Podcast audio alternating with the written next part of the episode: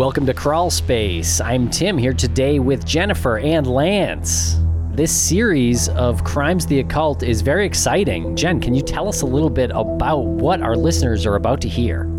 Yes, just in time for the Halloween spooky season. Each story was chosen because a crime occurred, yes, but each has an element that is unexplainable, occult, or just plain scary.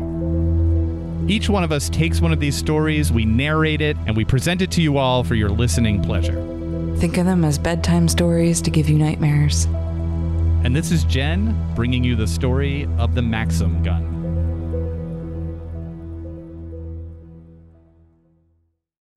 And we'll be right back after a quick word from our sponsors. And a thank you to our sponsors. Back to the program.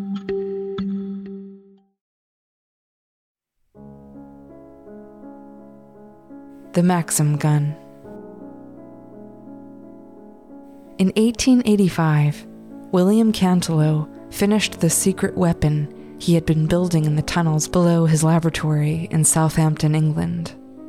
Within three months, both William and his weapon had vanished.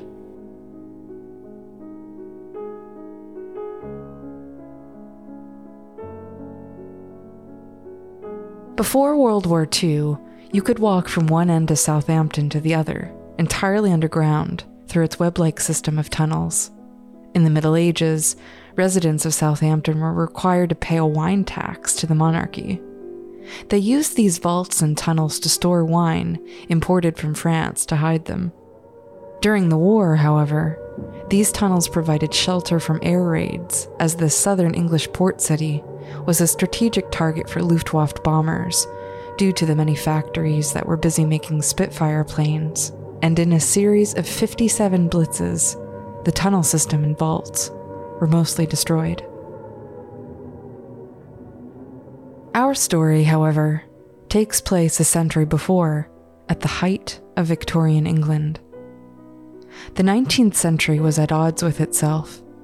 Industry became mechanized, and many from remote farming regions moved to larger cities to work in factories. This was the age of the Industrial Revolution, and it became quite lucrative to invent and patent crazy mechanical contraptions and operate factories for mass production. Southampton was one such industrial city. Perhaps in reaction to this new way of life, the spiritualist movement took hold, where the height of society intrigue was to hold seances to commune with the dead. The Theosophical Society, a group of intellectual occultists, embraced a more worldly view of esotericism and science. William Cantelo was not a spiritualist. In fact, he kind of despised that woo woo stuff. Instead, he embraced this industrial era and capitalized. So it's kind of ironic that William's legacy is exceedingly bizarre, unbelievable, and possibly occult. Not only was William Cantelo a successful manufacturer and mechanical engineer, but he was also an accomplished musician and served as bandmaster for the 2nd Hampshire. William owned many properties throughout Southampton as well, some of his assets included a shop at French Street, opposite the Theatre Royal, and a factory yard in Northam. He also owned the Old Tower Inn, a former medieval garrison that operated as a tavern and family home for his wife and two sons. From this tower at the bottom of Bargate Street, some said you could access the tunnels beneath and walk as far as High Street, which is about a half mile underground. Beneath the old Tower Inn, William set up a secret laboratory in which to invent and perfect a classified mechanical weapon. William worked on his weapon behind a tightly bolted cellar door that led down into his vaults. There's a rich history of secrecy around weapons, from the Manhattan Project to build the atom bomb, to Nikola Tesla, an ingenious inventor whose secret work on what he called the death ray was never seen by the public. And upon Tesla's death in a New York hotel, the US government seized all of his blueprints in 1943 at the height of World War II. Perhaps William was a kind of precursor to all this. As William's sons grew of age, they naturally became involved in their father's business endeavors. They managed the shop, yard, and tavern. Yet it was their father's shadow industry that drew their real fascination.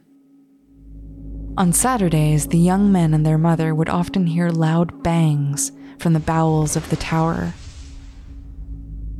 After many questions and much prodding, William finally allowed his sons to see what he had been building for months on end. The Cantelo sons must have reverently stood aside as William painstakingly unlocked the chains and the bolts on the cellar door. How deep and dark that winding stairwell must have seemed. Like in Frankenstein, William's sons descended into a secret laboratory to discover what monster their father had created. In the dreamy glow of a newly invented incandescent light bulb, they saw the weapon. A polished wooden box stood upon a tripod, a trigger to its back, and a carbon steel barrel to its front. Clearly, this was a dramatic new design on something the British military would surely covet the so called machine gun.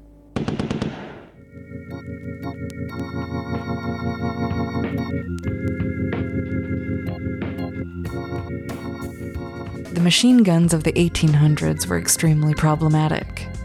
The infamous Gatling gun had imprecisely machined chambers and bolts that didn't always align, making accuracy a kind of horseshoe and hand grenade game. The 12 barrel Nordenfelt gun fired too slowly. And the Gardner gun, adopted by the UK, operated by feeding bullets from a hopper into a chamber, which often got stuck. William's Cantelo Capstan, as he called the new machine gun, outclassed them all in accuracy, velocity, and mechanical operation. Fond of maxims, and often carrying around a book of these generalized truths, William affectionately referred to the weapon as, quote, my Maxim gun. In 1885, William announced that his Maxim gun was finally finished and ready to be marketed to the British military. But after all of his hard work, William decided that he was going to go on holiday. Apparently, one to be paranoid enough that someone else would steal his prototype or glimpse the gun and file a patent before he could. William bade his sons to pack up the Maxim gun to take with him. It was a small enough contraption that it could easily be broken down and made mobile. And bidding his family a quick farewell, William set off for a holiday on the continent. Frequently traveling to Europe for business, it was not unusual for William to be gone for weeks at a time, yet three months passed of unreturned letters and no sight of him. William and his machine gun had vanished.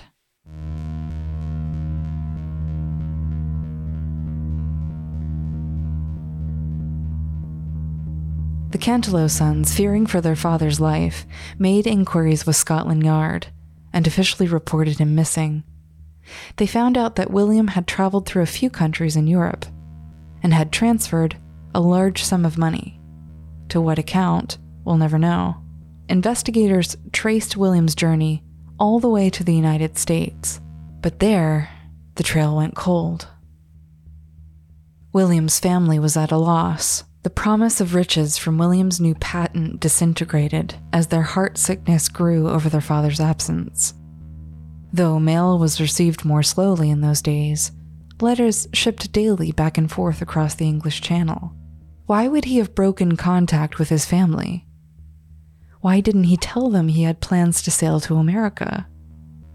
And if he needed money, why was there no record of him trying to at least patent his gun let alone trying to sell his designs to the highest military bidder.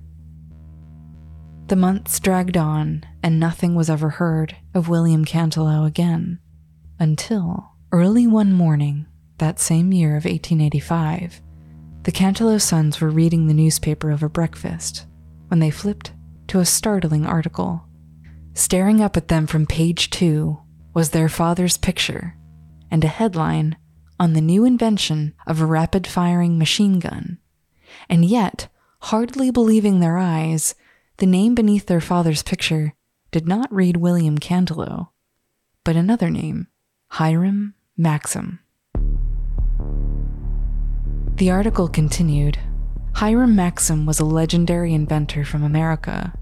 He had come to England in 1881 as the organizational coordinator of the United States Electric Lighting Company at its London offices. In London, Hiram perfected what he called the Maxim gun. William's sons read this and decided that their father had resurfaced under a new name. And it might be an easy stretch of the imagination to think that William Cantelo had gone underground, distancing himself from his family and former life, for whatever reason. Perhaps debtors were after William, and the only way out for him was to fake his own disappearance? Perhaps William just wanted to start afresh. This is still a prevailing theory. However, this theory cannot account for the full history of Hiram Maxim's life in America before he emigrated to England. Sir Hiram Stevens Maxim was born in Sangerville, Maine, on February 5, 1840. When he was 14, Hiram became a carriage maker's apprentice in America, and by the end of his career, could boast 271 patents to his name. He married a woman called Jane in 1867, and allegedly also married another woman, Helen, in 1878, committing bigamy and having a child by her. Then he married a third wife, Sarah, in Boston, before sailing with her to England in the early 1880s.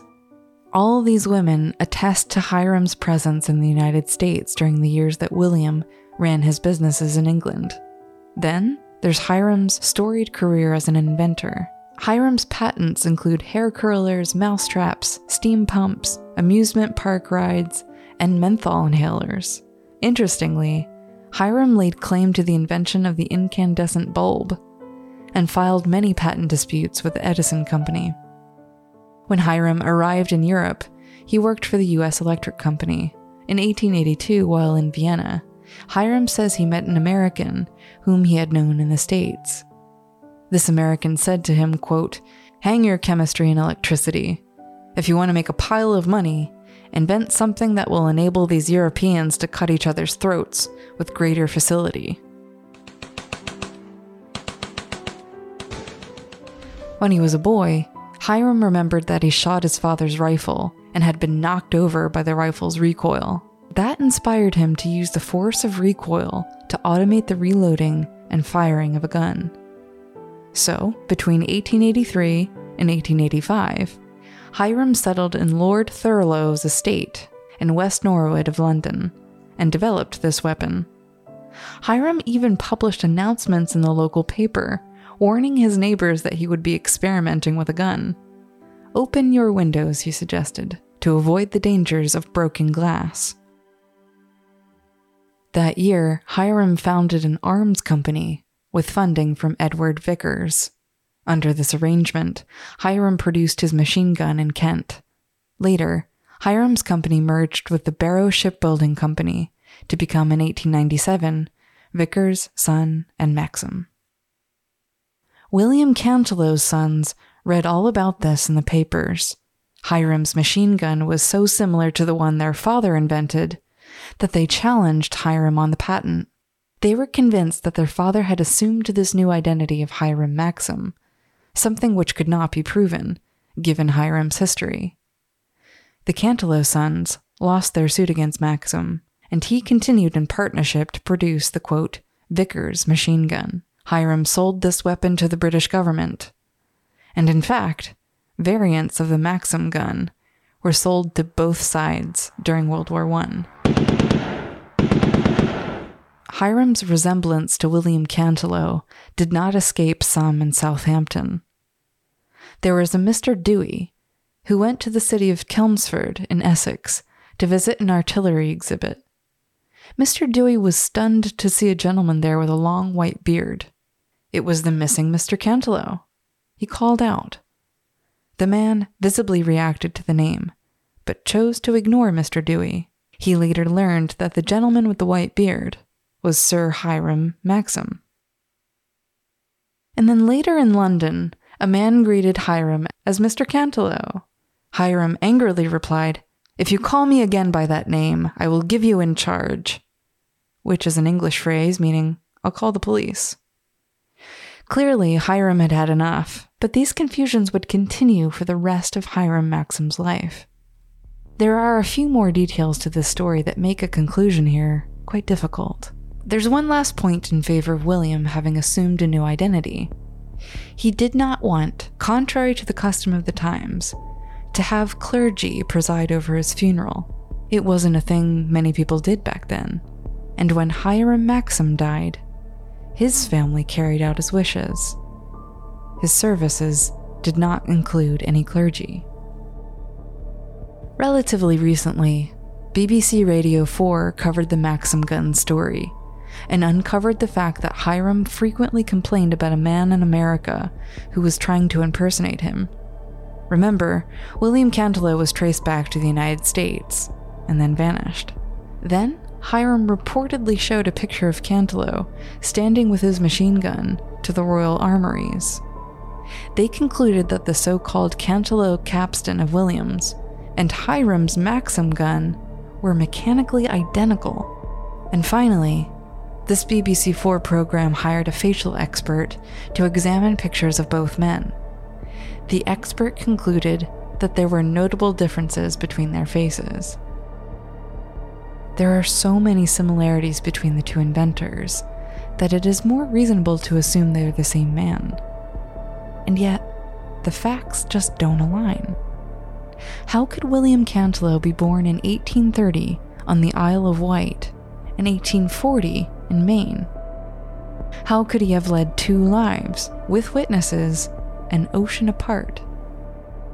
It is something extraordinary that two people could look so similar. But to pursue the same career, invent the exact same machine, and cross like two ships in the night to dock on each other's homelands, it's statistically very unlikely. Could William and Hiram have been twins, separated at birth? Or could it be something a little more supernatural, like a doppelganger? The word doppelganger comes from German, literally meaning double walker. The concept is sometimes referred to as an evil twin, or, and here's a lesser known psychic ability, bilocation. Could William Cantelo have projected his own double through the astral plane and lived two lives simultaneously? There are accounts of bilocation all throughout history, even in ancient Greece.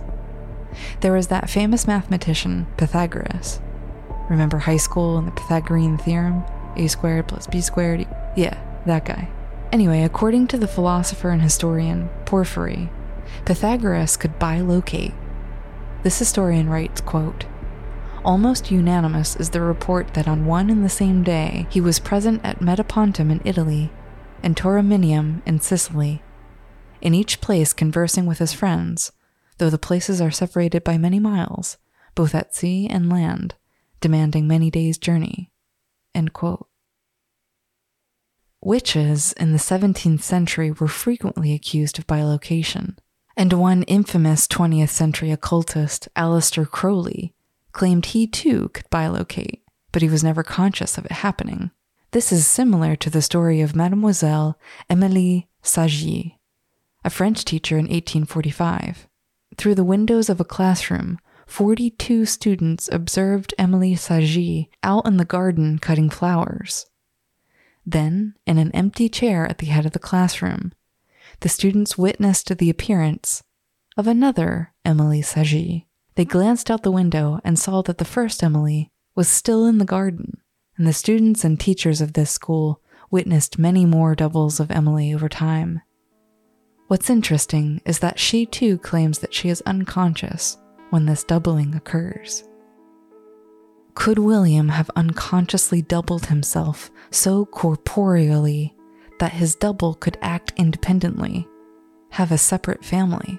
And if that's true, if it all emanates from William, of course, his double would pursue the same dreams and invent the same machine. Perhaps both answers are correct. William Cantelo, and Hiram Maxim are both one and the same.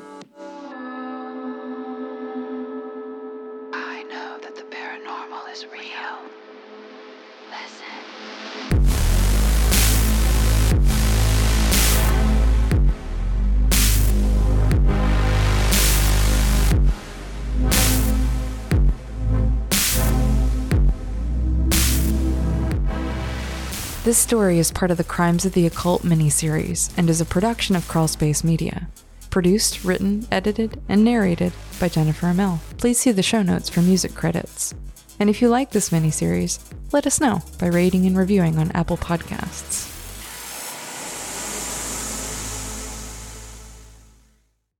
Grand Canyon University makes earning your degree possible with over 130 academic programs for traditional campus students, with more than 80 bachelor's programs offered online. GCU provides you with the personal support you need, from complimentary unofficial transcript evaluations within 24 business hours to scholarships, academic support, and your GCU graduation team, led by your own university counselor. Find your purpose at GCU. Private, Christian, affordable. Visit gcu.edu.